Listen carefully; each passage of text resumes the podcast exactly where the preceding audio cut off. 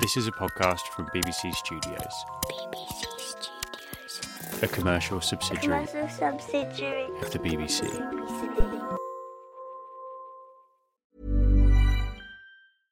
Ryan Reynolds here from Mint Mobile. With the price of just about everything going up during inflation, we thought we'd bring our prices down. So to help us, we brought in a reverse auctioneer, which is apparently a thing.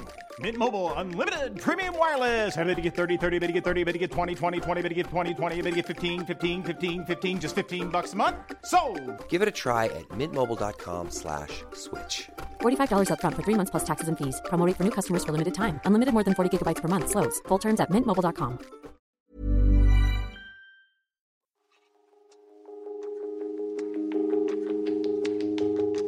When you look at mosses, it is like there's a little tiny forest right at your fingertips. A forest designed to harness the world's energies at the scale of a raindrop. This glistening emerald green world where every little leaf is exquisitely shaped to interact with water, to catch water and hold water. Today on the BBC Earth podcast, we're getting glimpses into brave new worlds, advancing into unfamiliar territory and breaking new ground. We're pushing at the frontiers between us and the natural world. I'm Emily Knight, and in this first story, we're entering a world that's existed long before we were here and persists quietly and unobtrusively, right under our noses. My name is Robin Wall Kimmerer. I am a professor of plant ecology at the SUNY College of Environmental Science and Forestry, and I am a member of the Citizen Potawatomi Nation and director of the Center for Native Peoples in the Environment. Robin is our guide into the world of moss. A world of color and texture, all guided by the play of light on the leaves. It's a habitat at once familiar and completely alien. soft as felt, shiny ribbons, dark and, and, and woolly and a little bit wiry. I like to say Bryoerythrophyllum recurvirostrum, Fissidens grandifrons, Tetraphis pellucida. All it takes to appreciate the beauty and the ecology of mosses is a little patience and getting down on your knees to look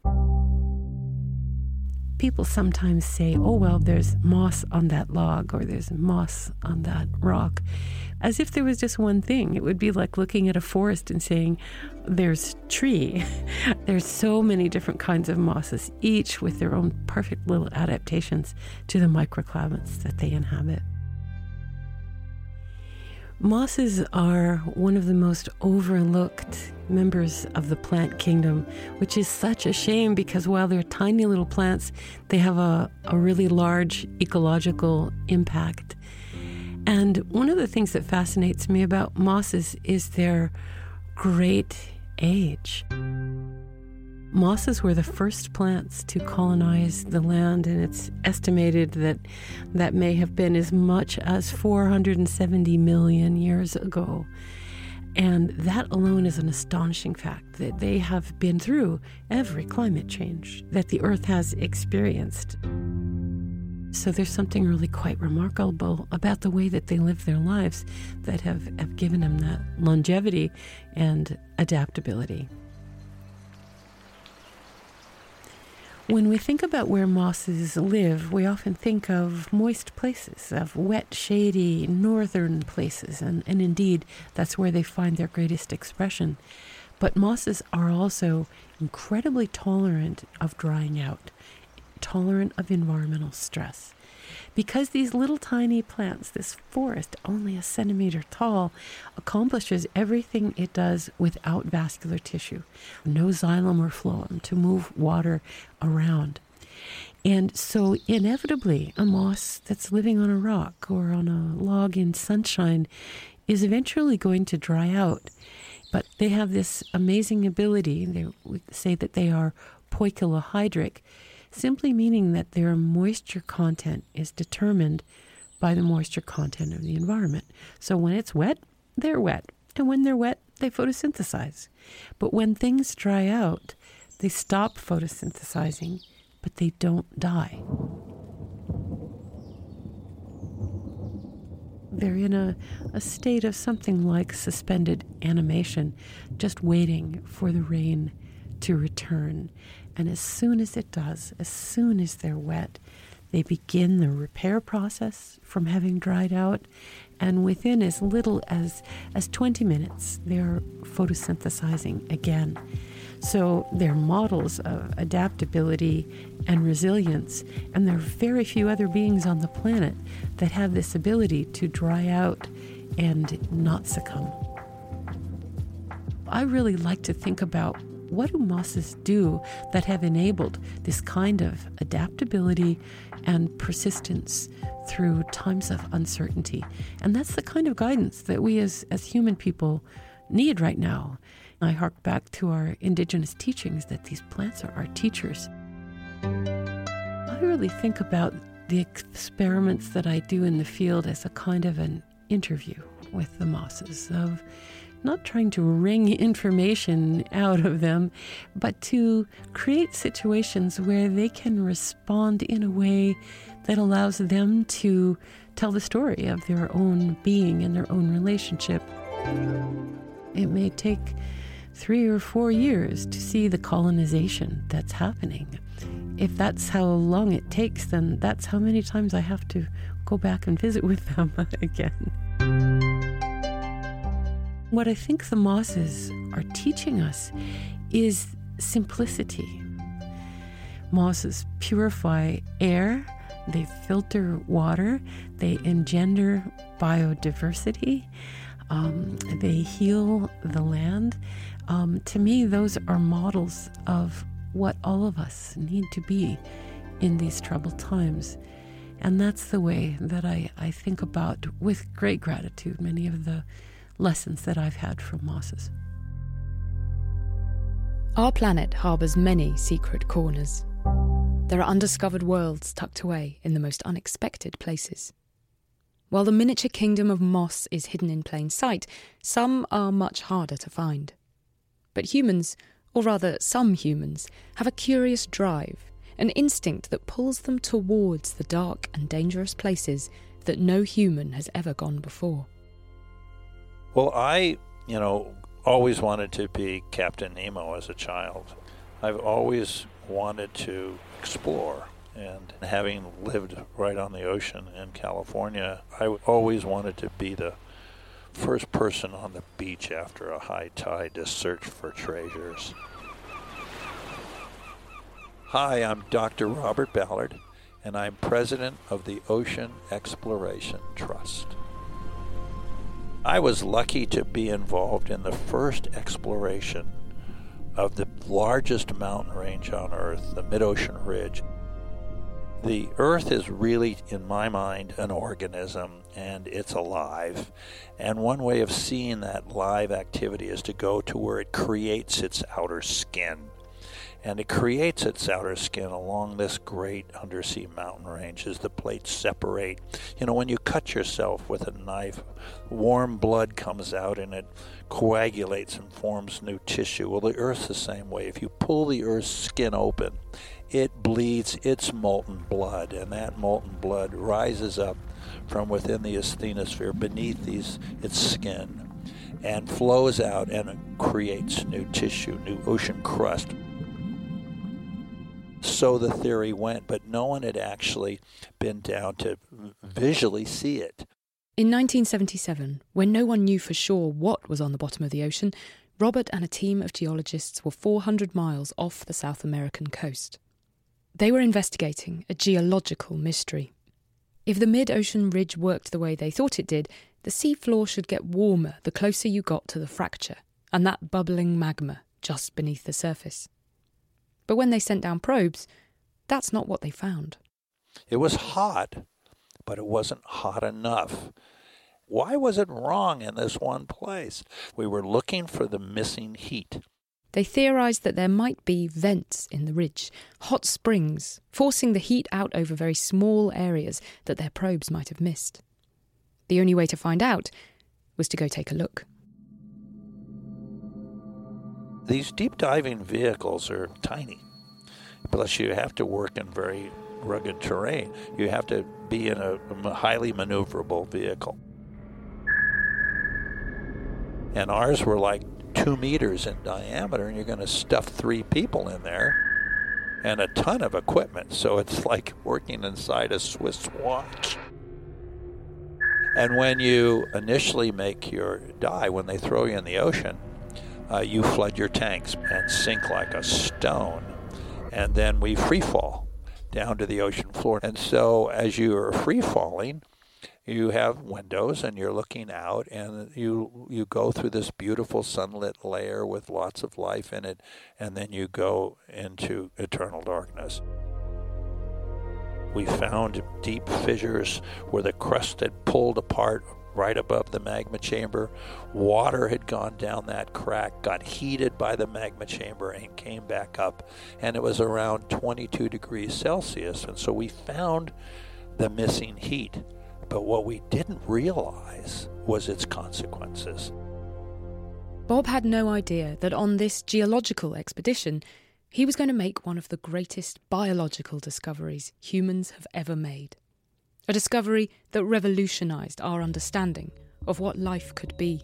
We had been taught in our biology class that all life on our planet was due to the warmth of the sun.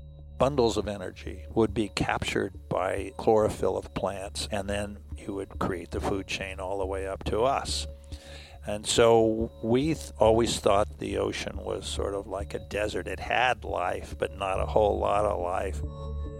And we found in a world, pretty much a desert world, like crossing the Sahara, we came onto an undersea oasis of life characterized by exotic creatures, tube worms that were two meters, three meters tall, in giant thickets, like we even called it a rose garden and giant clams that also looked more like beef than a clam. It wasn't white or pink, it was red. And when you cut it open, it didn't have the internal organs of a clam. It had human like blood in it, and it had no internal organs. And we went, this is bizarre. There was a bacterium living inside its body. It had convinced the clam to let it take over its body. It must have been a heck of a conversation way back when. But it said, Look, if you let me live inside your body, I'll feed you. But I need you to ingest poisonous hydrogen sulfide gas coming out of the undersea vents. I mean, hydrogen sulfide kills everything. And so it convinced this clam and these worms to ingest it and pass it on to them. And then it was able to oxidize it and set up a whole other food system we had no idea about. And this really blew open everything. On the surface, all life derives its energy one way or another from the sun. We call the process photosynthesis, and it all begins with plants.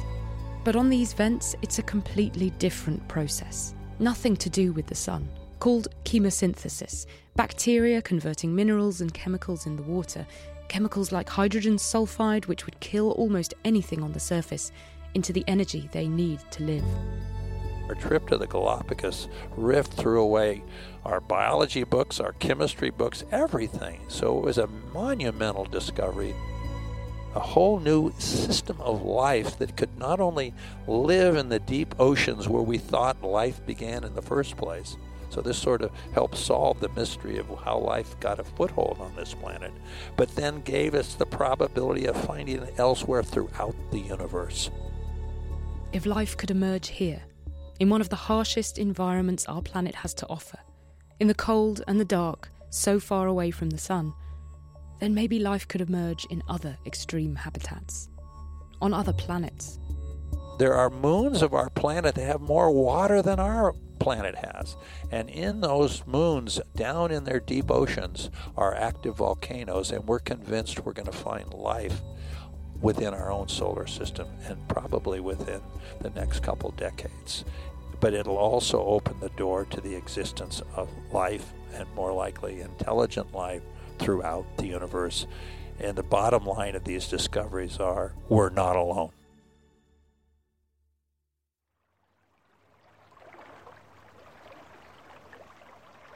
Our next story takes place on New Zealand's North Island, on its longest navigable river, the Whanganui.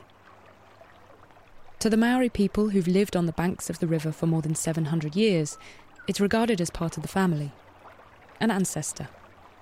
For a very long, long time, our iwi, our tribe, have had an affiliation to the river, so much so that we have a tribal saying which says, Ko au te awa, ko te awa ko au. I am the river and the river is me. So the people and the river are seen as being inseparable. Tēnā koutou e whakarongo mai ana. Uh, my name is Rawiri Tinirau and I'm the Deputy Chair of Ngā Tangata Tiaki o Whanganui Trust. The Trust is responsible for the health and well-being of the Whanganui River and our Whanganui people.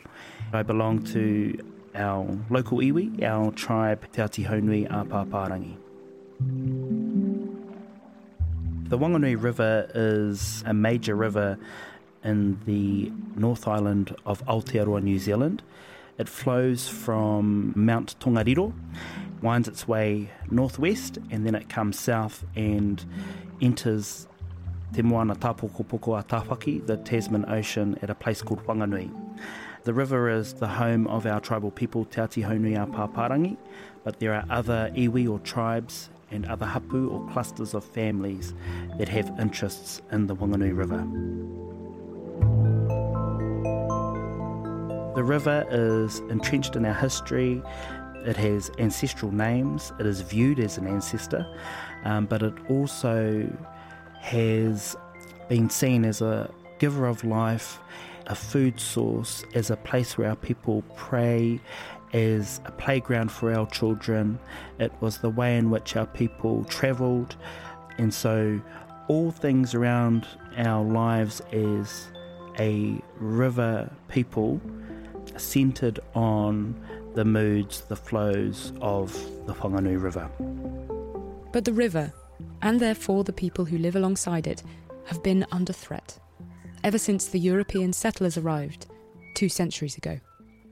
Since the 1800s, we've had a long standing battle, I suppose, with those that came and colonised Aotearoa New Zealand. While the Maori have always regarded the river as an indivisible and living whole, with both physical presence and spiritual needs, the colonisers saw it as nothing more than an inanimate collection of useful materials life giving water, muddy riverbed, and fertile banks. It sort of began with the clearing of our different rapids within the Whanganui River, and when you clear the rapids, you're affecting some of the supernatural beings that live in those rapids, and you're also affecting the nourishment of our people because a lot of the eel weirs were cleared at the same time, and that was to allow steamers to travel up and down the river. As time evolved, other threats faced our people, and these included um, the extraction of gravel, the taking of riparian lands for scenic preservation purposes, and destroying all of those places that have quite special significance for us as river people. So they decided to fight back. Living things have legal rights. There are laws in place to prevent them from being hurt or exploited. But how do you defend the rights of a piece of nature, like a mountain or a forest or a river? It's often um, referred to as the longest running litigation in the history of this country. The fight began in the 1870s with a petition to Parliament, and the fight continued for years. 1938 is when the first legal proceedings commenced. Decades, over a century.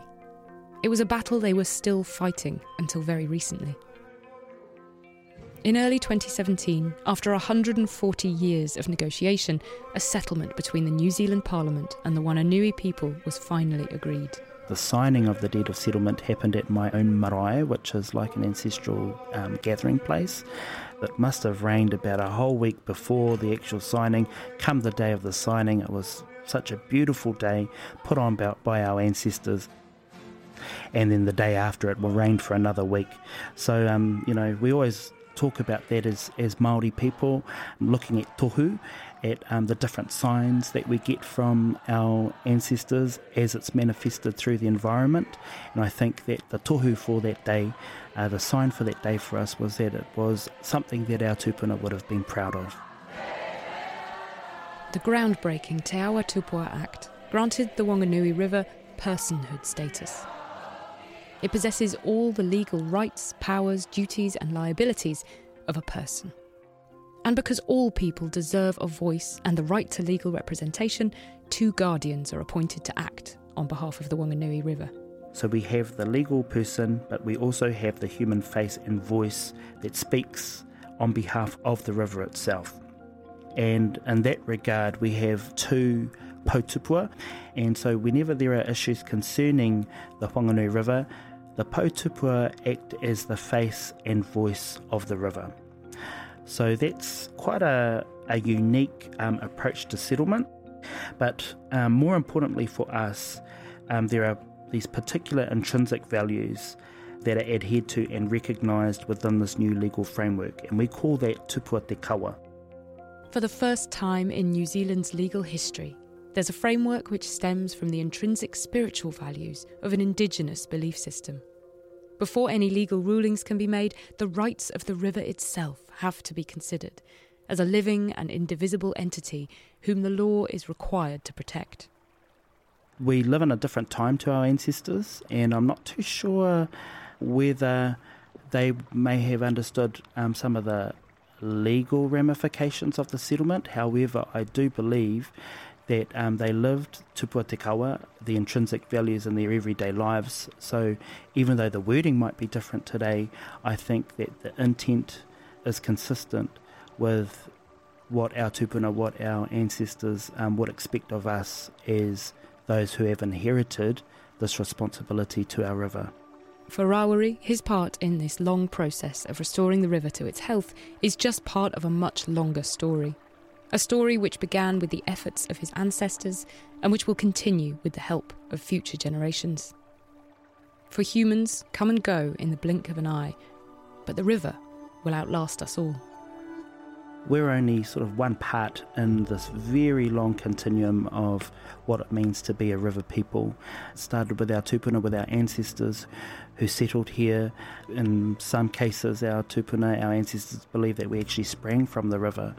So we see the river as a connector, an enabler. It brings us together. And so we just are part of continuing that legacy.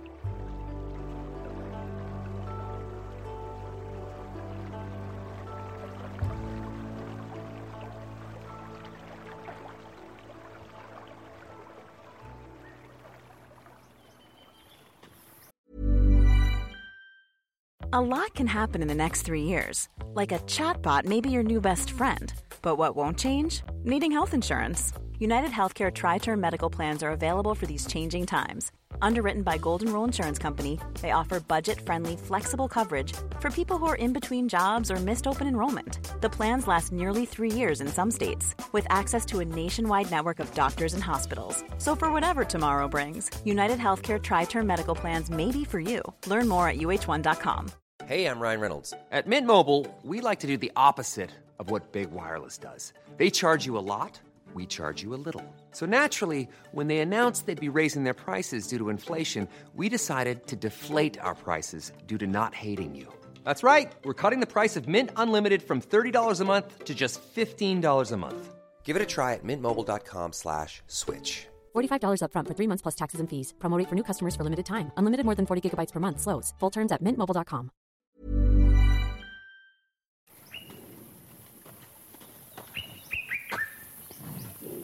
Our final story today is about pushing at a different kind of frontier a scientific one, a medical one. This is a story about two animals, a mother and daughter. They live in Ol Pejeta Conservancy in Kenya. The mother is called Najin, and her feisty daughter is called Fatu. They're northern white rhinos, and the man who looks after them is James Mwenda.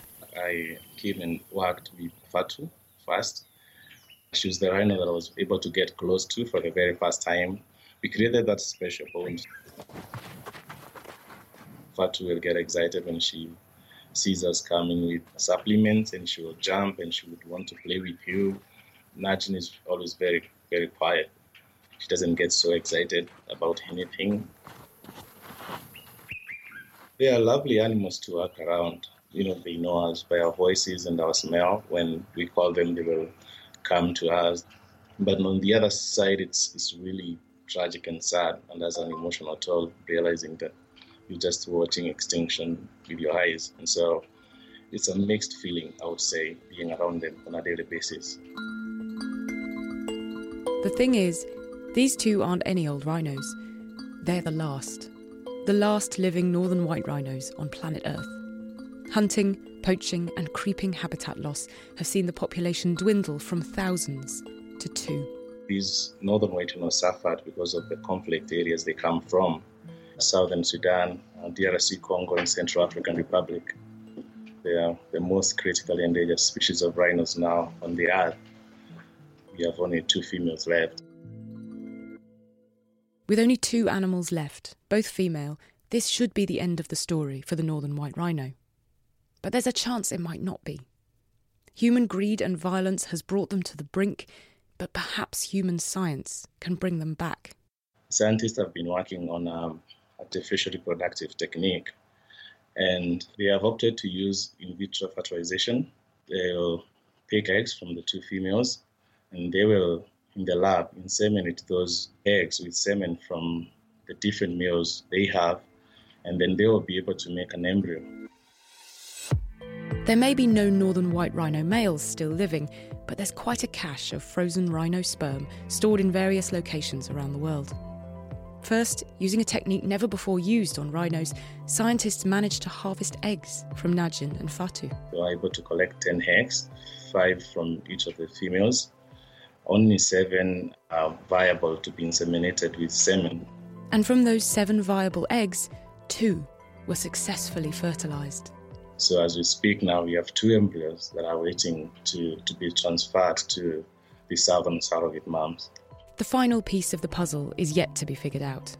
Neither Najin nor Fatu are fertile enough to carry an embryo, but the scientists think that their close cousins, the southern white rhino, are similar enough to act as a surrogate. The northern and the southern are subspecies of each other, so um, they can comfortably carry the pregnancy without any complication. What they are working on is the final thing, which is the embryo transfer to the southern surrogate mom. And that is what is giving them a bit of a challenge because, you know, the reproductive system of the female rhinos is very complex and very long. This is the very first time IVF is being done on rhinos. And so it's all of this is very groundbreaking. They haven't yet figured out to do the embryo transfer to the southern surrogate mom. This is all good news, but science can't yet do everything. The northern white rhinos are still teetering on the brink of extinction, and if anything happens to Najin or Fatu, hope could be extinguished completely. Embryos can be stored, which will give them a chance to explore how they're going to do the embryo transfer. But eggs can't be stored. If anything happens with the two females and they haven't got eggs, then um, they will lose their whole chance of saving the northern white rhinos say for the first two years we have two calves, that won't mean that we will have a stable population of northern white rhinos in the next 10 or 15 years or so. It's a very long term project that is going to take nearly around 40 years to just maybe get a, a threshold number of rhinos that we can say is a stable population to bring back the northern white rhinos. So it's a long term project. It's a lot of work, it's a lot of money, and so, so many people question why do you have to use just over 10 million US dollars to bring back a species that is just near extinction? Uh, but our argument is from a moral perspective, we have failed this species as with the contemporary humans, and we really need to do something about it to try the best we can to at least try and save these northern white rhinos. The scientists are very optimistic. Even if we don't succeed saving the northern white rhinos, there's so many lessons that they have learned. As we speak, the Sumatran and the Javan rhinos have their populations less than 100 left. And so this is the procedures they can use to save other rhinos that are walking on this road of extinction. It's, it's very groundbreaking for the well being of rhinos in the future. As a caregiver, I'm very excited that this is really happening. You know, we really need that hope that we won't be the last men to look after these northern white rhinos. We're really hoping that we will have young ones and we will announce for people to come for a baby shower. I hope you'll come. The very human instinct to dominate, destroy, and conquer nature has led to the extinction of so many species. And the northern white rhino could still be next. But that other human instinct might just be the thing that saves them. The instinct which draws us inexorably towards places we were never meant to be. To push at the boundaries of what's possible, to do more tomorrow than we could ever have imagined today. We're the species that climbed Everest because it was there, went to the moon because it was hard, and descended to the bottom of the deepest ocean just to see what was down there. Many experts think that our species is the first in history to bring about a mass extinction event. But with this spirit, perhaps we'll be the first species to stop one in its tracks. You've been listening to the BBC Earth podcast. Stories were produced by me, Emily Knight, Eliza Lomas, and Sam Grist. Sign up to our newsletter at bbcearth.com forward slash newsletter for a dose of animals, nature, and science from BBC Earth in your inbox whenever you need it. And join us next week for the final episode of this series when we'll be taking a journey into the senses.